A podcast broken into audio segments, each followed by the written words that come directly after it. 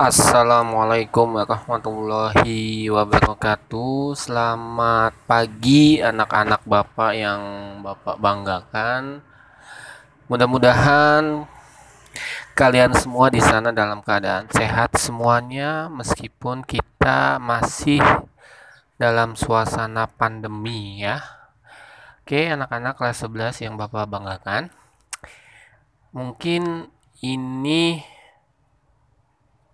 KBM ataupun PJJ yang terakhir ya. Karena minggu besok ataupun minggu depan kalian sudah menghadapi bulan suci Ramadan.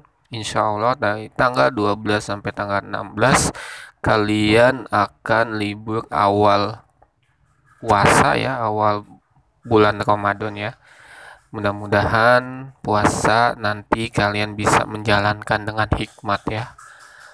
Sebelumnya Bapak minta maaf kalau misalkan Bapak punya kesalahan baik disengaja maupun tidak disengaja kepada kalian ya. Oke. Untuk penjas pagi ini kita akan melanjutkan apa yang telah kita pelajari minggu yang lalu yaitu tentang senam ya. Aktivitas gerak berirama ya. Bahwasanya minggu yang lalu kita telah menjelaskan itu sejarah senam. Ya Bapak telah menjelaskan sejarah singkatnya bahwasanya senam masuk ke dalam event olimpiade yaitu pada tahun 1993 as ya 1993 yang pertama yaitu di Copenhagen Denmark. Dan ya itu buat kelas individu. Sedangkan untuk kelas individu dan kelas kelompok senam irama masuk ke event olimpiade itu pada tahun 1996 di Olimpiade Atalanta Italia. Nah, itu singkat ya sejarah tentang senam. Oke, lanjut. Kita akan menjelaskan tentang analisis sistematika latihan senam irama ya.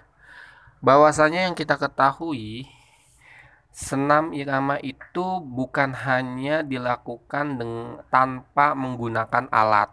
Misalkan kayak senam poco-poco, senam SKJ ataupun senam yang lainnya, tapi senam irama pul pun bisa digunakan ataupun ataupun dilakukan menggunakan alat. Ya. Dan alat di sini biasa yang digunakan yaitu seperti contohnya gada. Ya gada itu e, bulatan ya.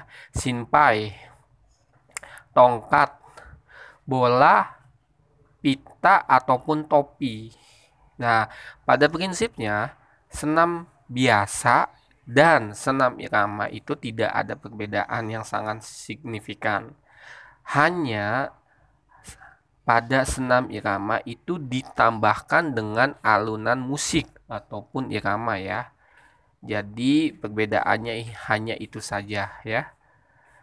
Tekanan yang harus diberikan pada senam irama yaitu adalah musik ataupun irama. Kelentukan tubuh dan kontinuitas gerakannya.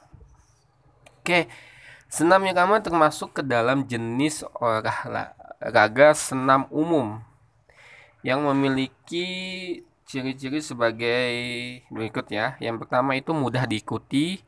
Yang kedua yaitu tidak membutuhkan biaya yang mahal. Nah, tentu saja senam irama tidak membutuhkan biaya ya. Kita hanya modal musik atau tip ya dan sepatu sudah cukup ya. Jadi tidak menggunakan ataupun tidak membutuhkan biaya yang sangat mahal dibandingkan dengan yang lainnya. Yang ketiga tentu saja diiringi dengan musik ataupun nyanyian. Ya. Yang keempat yaitu melibatkan banyak peserta ataupun anggota ya, tidak hanya cukup satu saja ataupun Bapak tapi di sini senam irama itu membutuhkan banyak anggota ya supaya mungkin eh, lebih semangat lagi ataupun lebih eh, termotivasi apa termotivasi ya. Yang kelima yaitu manfaatnya tentu saja untuk kesehatan tubuh kita. Oke, itu adalah ciri-ciri senam ya. Lanjut kita ada tiga hal yang harus ditekankan pada senam irama yaitu satu adalah ketepatan musik dan irama ya. Tentu saja kalau misalkan kita musiknya tidak tepat dengan gerakan ya mungkin hasilnya akan tidak sesuai yang kita inginkan. Ya, musik ke mana gerakan ke mana jadi tidak seimbang ataupun tidak seirama ya itu akan menghasilkan senam senamnya tidak memuaskan. Yang kedua yaitu fleksibilitas. Fleksibilitas artinya adalah kelentukan. Kelentukan di sini yaitu ditekankan anak-anak untuk memiliki fleksibilitas yang sangat eh, bagus ya. Kalau misalkan ada anak yang kaku ataupun badannya susah untuk digerakkan bahkan seperti kayu, nah itu susah itu. Ya, susah untuk diajak senam. Kemungkinan anak seperti itu eh apa ya? motoriknya jelek ya senamnya jelek ya. Yang kedua adalah kon eh yang ketiga adalah kontinuitas gerakan. Kontinuitas gerakan adalah eh, keseimbangan ataupun kelanjutan ya, kelanjutan gerakan. Jadi eh, gerakan satu dua sampai seterusnya itu kontinuitas ya. Se ini ya se sejajar. Tidak misalkan habis pendinginan apa habis eh, pemanasan langsung ke pendinginan. Tidak harusnya kalau di senam itu ada pendinginan inti dan pemanasan. Ataupun pemanasan inti pendinginan ya. Di senam juga ada dibagi menjadi dua ya yaitu high impact dan low impact. High impact adalah senam yang ber eh, irama dengan nge, apa cepat ya irama cepat ketukannya cepat. Sedangkan low impact itu dengan irama yang sangat lambat. High impact yaitu dilakukan pada saat inti dari senam itu ya sedangkan low impact itu pada saat pemanasan ataupun pendinginan. Itu ya bedanya ya high impact dan low impact. Uh, irama musik dalam senam itu berfungsi sebagai panduan ya. Panduan kita untuk melakukan gerakan serta memberikan motivasi ataupun semangat. Kalau misalkan e, musiknya musik sedih, otomatis yang cocok untuk musik sedih adalah untuk pendinginan. Kalau misalkan musiknya itu ngebit ataupun ya ngebit ya cepet ya, itu pasti cocok untuk inti ya. Ataupun kalau misalkan musiknya itu standar, nah itu cocok untuk pemanasan. Nah itu Nah, makanya oleh karena itu, pilihlah irama musik yang menyenangkan, penuh energi, dan mempunyai warna yang menggerakkan tubuh kita. Musik yang dipilih biasanya mempunyai empat ketukan, ya empat ketukan irama dengan irama yang tetap ya. Itu.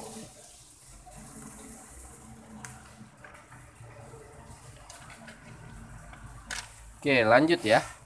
Proses uh, secara teratur meliputi ada fase yang namanya fase pemanasan yang tadi Bapak sebutkan ya.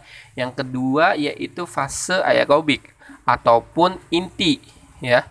Yang ketiga yaitu fase pendinginan. Nah, di sini senam itu pasti ada ketiga fase itu. Tidak mungkin hanya ada fase pemanasannya saja, tidak mungkin ataupun ada fase intinya saja tidak mungkin atau juga hanya ada fase pendinginannya tidak pasti ketiga fase ini akan ada di senam irama yaitu fase pemanasan fase inti dan fase pendinginan ya. Nah kita akan membahas satu-satu ya dari fase-fase yang ada di senam. Yang pertama adalah fase pemanasan atau biasa kita sebut dengan warming up ya. Fase pemanasan sangat penting sebelum kita melakukan inti. Akan tetapi, terkadang banyak orang yang melalaikan hingga mengakibatkan otot sakit ataupun cedera ataupun tegang. Nah, ini adalah tujuannya pemanasan ya. Tujuannya pemanasan adalah ingat, tujuan pemanasan adalah menyiapkan otot-otot sebelum ke inti ataupun ke pendinginan. Itu adalah tujuan pemanasan ya ada di sini di buku ya pemanasan mempunyai tujuan yaitu memanaskan otot-otot anggota tubuh yang kedua adalah menyiapkan denyut jantung hingga tubuh dapat bekerja secara berangsur untuk mendapat denyut jantung yang lebih tinggi untuk ke fase inti. Nah itu. Yang ketiga yaitu meningkatkan suhu inti tubuh. Jadi tubuh itu sebelum kita melakukan gerakan inti kita harus panas tuh suhunya ya. Bukan di ini ya bukan di kompor ataupun di gimana. Jadi fase tubuhnya udah suhunya udah siap. Yang keempat yaitu meningkatkan sirkulasi cairan tubuh. Nah, ini tentu saja ya. Yang kelima yaitu mempersiapkan diri secara fisiologis dan emosional ya. Oke, itu adalah tujuan-tujuan dari warming up ataupun pemanasan. Oke, lanjut pemanasan umumnya bisa dilakukan dengan dua bentuk. Yang pertama adalah statis dan dinamis. Ya, bentuk latihan pemanasan antara lain yaitu dengan durasi 3 sampai 5 menit. Ingat, 3 sampai 5 menit, tidak lebih ya. Itu hanya untuk latihan dengan stretching otot-otot tubuh kita. Ya, itu yang dinamakan dinamis ya. Sedangkan kemudian baru dilanjutkan dengan latihan stretching yang lainnya. Ya. Gerakan yang dilaksanakan harus secara sistematis. Sistematis itu ber, uh, urutan ya, continue ya. Tidak habis kaki langsung kepala ataupun habis kepala langsung ke pinggang, tidak. Misalkan kita dari bawah-bawah dulu habis itu langsung ke atas. Nah, itu urutannya ya. Misalkan dari kepala, leher, lengan, dada, pinggang, baru kaki ataupun sebaliknya. Ya, hal penting yang perlu diperhatikan dalam fase pemanasan yaitu jangan sampai melakukan latihan yang sangat berat. Karena akan memerlukan banyak oksigen sehingga akan menyebabkan keletihan. Ya, keletihan belum pada waktunya. Jadi, kalau bisa pemanasan itu jangan Eh, capek-capek ya jangan maksudnya jangan terlalu berat ya takutnya nanti pas di inti kamu tidak ada tenaganya lagi. Nah itu harus diperhatikan ya. Ini banyak contoh-contoh gerakan pemanasan bisa kalian lihat di halaman 53 ya. Bapak tidak usah e, menjelaskan kembali silakan kalian lihat ya. Bapak akan lanjut ke tahap inti yaitu fase inti ya. Fase inti merupakan gerakan yang telah aktif dengan mengikuti alur tertentu. Gerakan ini bertujuan menguatkan otot-otot tubuh dan melatih koordinasi antara anggota tubuh yang lain ya. Model gerakan pada fase ini yaitu gerakan yang ringan dengan gerakan pelan tanpa gerakan yang kuat. Pada umumnya gerakan pada fase ini diulang sebanyak 2 sampai 5 kali. Oh, berarti di fase inti itu gerakannya berulang ya. Nah, misalkan dari kaki kaki dulu dua. Nah, habis itu biasanya sih du, dua kali ya, dua kali dua kali ya. Nah, lanjut. Di sini ada contoh ya denyut nadi ataupun denyut nadi maksimal ya DN, DNM. Jadi rumusnya itu DNM sama dengan 220 dikurangi usia ya. Menghitung denyut nadinya nih ya. Sedangkan denyut nadi maksimal bagi orang awam yang bukan atlet ya, itu yang yang khusus atlet ya. Kalau yang bukan atlet itu DNM sama dengan 200 dikurangin usia. Jadi khusus untuk kalian itu yang nomor dua itu. Jadi kamu kalau misalkan aktif sebelum uh, melaksanakan aktivitas jasmani, kalian harus mengecek denyut nadi kalian dengan mengecek yaitu memegang uh, nadi ya pembuluh venanya kamu di tangan ataupun yang ada di leher. Nah, itu bisa. Hitung sekian detik. Itu 6 detik ya. 6 detik kamu dapat berapa denyutan. Habis itu dimasukkan ke rumus ini. Nah, itu. Oke, paham ya? Oke, lanjut. Nah, di sini kita akan menjelaskan gerakan senam irama pada tahap inti ya. Di sini ada gerakan tangan, kaki. Nah, ini banyak sekali ya. Bisa kalian eh, lihat di halaman 53. Oke, lanjut di kita akan membahas ketiga yaitu tahap ataupun fase pendinginan ataupun cooling down. Ya. Fase cooling down ataupun pendinginan hendaknya melakukan dan memilih gerakan yang mampu menurunkan frekuensi denyut nadi. Ya, artinya kamu harus memilih gerakan yang tidak ngebit ya.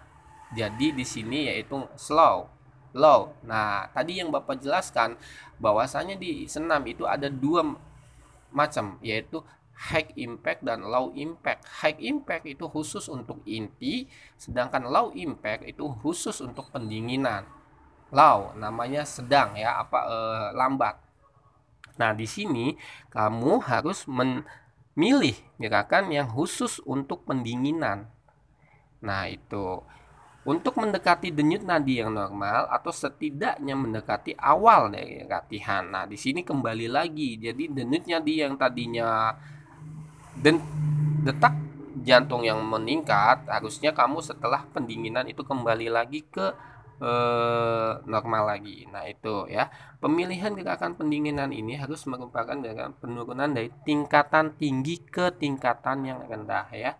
Jadi habis tinggi, habis itu kita ke rendahnya. Fase cooling down atau fase pendinginan ini setidaknya memerlukan waktu 5 menit.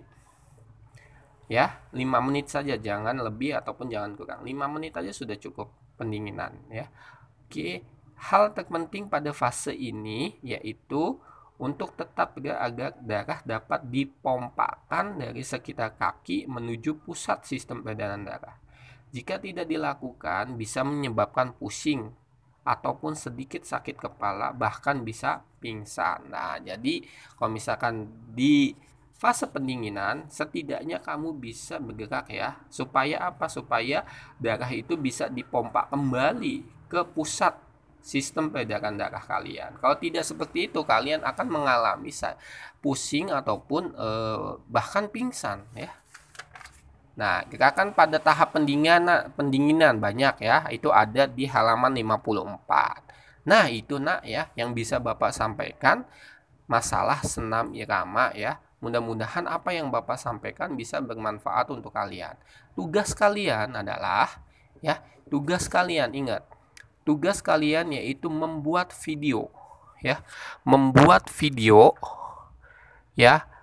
Kisaran waktunya yaitu 15 menit saja ya. Jadi dibagi menjadi tiga tuh 15 menit. Jadi 5 menit untuk fase pemanasan 5 menit untuk fase inti dan 5 menit untuk fase pendinginan.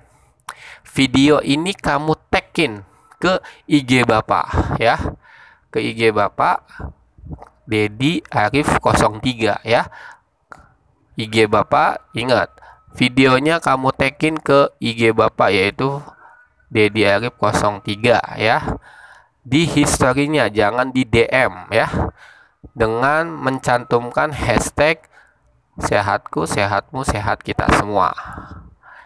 Oke, paham ya? Sekali lagi, tugas kalian adalah membuat video senam Durasi waktunya adalah 15 menit. 5 menit untuk pemanasan, 5 menit untuk inti, dan 5 menit untuk pendinginan. Pemilihan musik dan gerakan itu sebagai penilaian Bapak.